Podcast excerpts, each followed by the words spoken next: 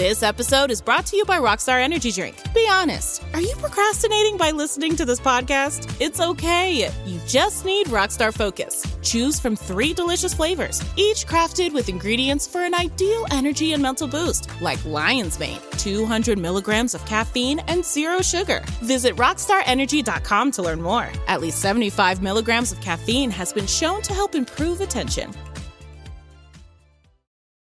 Today, healthier is happening at CVS Health in more ways than you've ever seen. It's wellness destinations for seniors, including select locations with Oak Street Health and CVS Pharmacy. It's doctors, nurses, pharmacists, and everyone in between, offering quality care and support virtually, in person, and on the phone. It's in-home evaluations through Signify Health and meeting mental health needs through Aetna. And those are just a few of the ways healthier is happening. To see more, visit cvshealth.com slash healthier together. CVS Pharmacy, Oak Street Health, CVS Specialty, Signify Health, and Aetna are part of CVS Health. Eligibility and services vary by location and individual. Look, Bumble knows you're exhausted by dating. All the must not take yourself too seriously and 6 1 since that matters. And what do I even say other than hey? well, that's why they're introducing an all new Bumble with exciting features to make compatibility easier, starting the chat better, and dating safer. They've changed, so you don't have to. Download the new Bumble now. It's hard not to add a side of hot, crispy hash browns to your favorite McDonald's breakfast. It's even harder not to eat said hash browns before you get home. Ba-da-ba-ba-ba. Hello and welcome to Smart TV with me, Kelly-Anne Taylor, and of course the delightful, the divine Caroline Frost. Thank you. Demure also. Thank you. The list is never ending. Right, after last week, which was slightly morbid, shall we say? A bit there, there were some for sure. downbeat Yes. recommendations. Uh, we've got a range for you this week. So we'll be talking drama, uh, some art programs, that's nice, some documentaries, of course, a film, and then we take you back to the archive. So, Caroline, Hmm. kick me off with your drama of the week. Okay, so this is called Partygate. This is Channel 4's reconstruction of those events in Downing Street at the height of lockdown and, of course, the height of hypocrisy by our ruling government. So while we all locked ourselves down and isolated ourselves from our loved ones, we see the parties, we see the, the trips to Tesco's to stock up on the wine. We see, most gallingly, little Wilf swing being broken in the garden of 10 Downing Street by these young revelers. There's something really casual. Do you know what it made me think of? Art alert, The Great Gatsby. Okay. When they when um, F. Scott Fitzgerald said they break things and then they retreat. You know, it was like that. It was like don't break things. You're meant to be helping and saving people. Anyway, it made me angry. In fact, mm, Claxon, my column is in this my column in this week's Radio Times is all about is there any purpose to a political drama that just makes you freshly angry? In this day and age, are we all too far more informed about Boris Johnson, Dominic Cummings, Matt Hancock? Well, in his case, a lot more informed than we like to be. oh, um, but it's still well made. Channel Four, we know what their agenda is. This is dropping on the channel on Tuesday on the eve of the Tory Party conference. So they are making Wow. their feelings known. It's well produced and created, but I warn you, if you have any skin in this game, i.e., all of us, you will be freshly wrothed. Oh, I can see that. So, where can viewers catch that and when? Uh, they can book their appointment with their wrath at 9.30 on Tuesday night on Channel 4. And how does it fare in terms of there was quite a reaction, or I was surprised at the lack of reaction to Ken Branagh's uh, starring in This Is England. Was Mm. This it England, This England? yeah. Well, it was on Sky, so Right. Mm. a smaller audience. Uh, Uh, do you know, I think that without delving into too much current affairs, I think there are certain personalities who are benefiting from a new era in which we are just not shocked or shockable Yeah. anymore. So Boris Johnson cannot dismay us. Yeah. He, he set his own bar so low that he kind of jumps over it. You know, we're not shocked by him in the way that we would have been by somebody like John Major in the 1990s or any of Thatcher's government when there were a few scandals that beset her particular administration. It's interesting. Um, this is shorter, it's only an hour. And it just reminds you of if you need any reminding of what we went through two years ago. Well, it's now on to something slightly lighter. This is some slow television, which I think maybe we overlook. And it's just really nice telly watching, sitting on your couch, nice cup of tea uh, to take your mind off the evils of the world, shall we say. This is Portrait Artist of the Decade. It's on Sky Art Wednesday, 8 pm. So, of course, Decade gives it away. It's the 10 year anniversary, not like the Radio Times 100. Little Um, baby. Yes, in its infancy.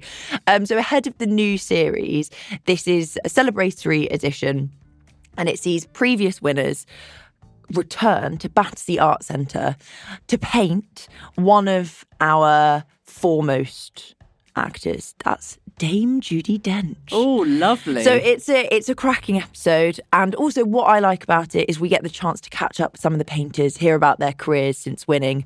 But first and foremost, it's just about enjoying some slow hmm. television. is it quite meditative? I've never seen it. It is. It's it's really nice. It's the kind of thing that it's like taking a warm bath. You know, there's no hmm. there's no dramatic reveal. It's not overly competitive in the sense that you know everyone's trying to win, but it doesn't feel doesn't feel kind of hard. It's very soft television. It's lovely. So Lovely. um, I would suggest this, especially after a Tuesday night viewing if you're going for very good. Partygate. Um, so that's Portrait Artist of the Decade, Sky Arts, Wednesday, 8 pm, and you can catch it on now afterwards. Now, for a different kind of documentary, a sporting documentary. Oh, right. Yes, this is Mr. Beckham, David, Dave, to no one. Um, so, do we need a four part documentary series on David Beckham? Clearly, Netflix I think we do. So, they have thrown the cash cow at this. Wow. Big premiere coming up next week. Yes, I will be there, despite being so disparaging. So we have um, David Beckham at home, we have him with Victoria, and we have the pair of them sort of charting their success. I mean, whatever we think of them, my goodness, they work hard. They are tireless in their pursuit. A little part of me thinks, hmm, how much money do you need when you think off to Qatar, off to another underwear fashion shoot. Yeah. But he just keeps going. He does an enormous amount for charity as well. And it's interesting going behind the scenes of somebody who has become such a global brand. I mean, there are lots of footballers who can kick a ball really well. We've seen them come and go over the years. David Beckham goes from being that absolute pariah in 1998 when he was served the red card during the England game and was seen as the reason we lost the World Cup. And I mean, he was getting death threats. It was horrendous what he went through, but properly down at the at the trough of his career and how he came back up is quite inspiring. So um, quite interesting, and he reflects on all of that, of course. And now we're seeing this dynasty of the the young, the mini me's grow with uh, the cookery shows and the fashion shoots. I mean, they are the new royalty. So sit back and enjoy that on Netflix starting on Wednesday. Okay, so this is a another sport documentary. I'm gonna I'm gonna call it loosely, Mm, uh, it's, quite, it's quite wide. Yes, uh, it's not about an individual as such. It's about extreme sport, freediving. Now, if this sounds very bizarre, my flatmate had me sit down and watch it, and she didn't want to watch it alone. Oh. It's out on Netflix. It's available now. It's called The Deepest Breath. What it follows is a freediver called Alessia Zecchini who trains to break a world record. And it delves into her relationship with an expert safety diver, which is part of the dive, called Stephen Keenan. Now, from the off, you know that something has gone wrong in this dive. From the way that the kind of talking heads are discussing, everything seems to be in the past tense when they're talking about the two at the Oh. centre. So you know from the off that something isn't right, uh, but it follows this incredible sport that I cannot understand what possesses people No. um, which comes with huge safety risks. Obviously, but it is really intriguing, and and it kind of reminded me. I watched, I choiced this last year, The Alpinist, which I think is still available on now. You now. choiced this, did you? choiced, Okay. a verb used at Radio Times, meaning I wrote about it for our choices pages. Playing Caroline, wrists get with, with the language. Caroline slapping my hands, telling me to get back in line. BBC training happening as we speak. Um, so I wrote about the Alpinist last year, which again was a look into free climbing. So it's really interesting, I think, to look at these sports that are happening. There's world records. There's it's taking place all over the world, and we know very little about it. So it's definitely. Um, a, breathtaking Oh. watch. So and it's not football. and it's not football. Yes, it's something. It's a different sport. Yes, good. Um, so it's the deepest breath. Netflix. Go armed with with a little Okay. caution. It's it's not an easy watch, but it is a brilliant watch, and that is available now. Take me to your audio recommendation of the week. I would like to choice for you Young Again, Radio 4. This is the, oh, how we've missed her, return of Kirsty Young, formerly of Desert Island Discs and Channel 5 and various other things. All of them good, including, of course, um, helming last year's presentation of the Queen's funeral for the BBC when she had the nation in tears with her her summing up of what the monarch had contributed to all our lives. So fresh from the back of that, she is back on the airwaves, but it's in podcast form as well. It's called Young Again. And when she described it, I interviewed her for the magazine, and the way she was describing it, I said, that sounds like sort of Desert Island Discs without the discs. And she said, um, well, it's freer because when you have eight records, imagine if we were trying to do this and play eight records. She said it's a format and she wants to be more free flowing. She wants to just take the conversation where it will go naturally. And I mean, she's a peerless conversationalist. Uh, guests are well, we know that the first guest is Jamie Oliver. We don't know who else she has lined up, but I think that the BBC will be very, very happy to have her back. It kicks off on Tuesday at 10 a.m. on Radio 4, but I imagine this will be shooting up the podcast chart as well. Yes, I mean, I just think she's the most phenomenal interviewer. And she's just got such a way of asking questions, so direct, so to the point, and so uh, undeterred and curious. Yeah. Yes, Just so curious. Lovely. And a voice like velvet. Now, we've had an email from a listener. Hello, hello. She writes in and says, Hello to you both. Hope this finds you well. I'm not sure if you mentioned these Australian shows, but they are all worth a look. Oh. And we know you love your The Australian has television. gone up. So she first and foremost recommends The Newsreader, Of course. which is on iPlayer. And series two on its way. oh, see, Caroline, you're ahead I'm- of the game. Loving this listener. Uh, it's available on RTE in Ireland, where I am, based on a newsroom in the 1980s, which is enough to get me interested, but it being set in Sydney is a massive bonus.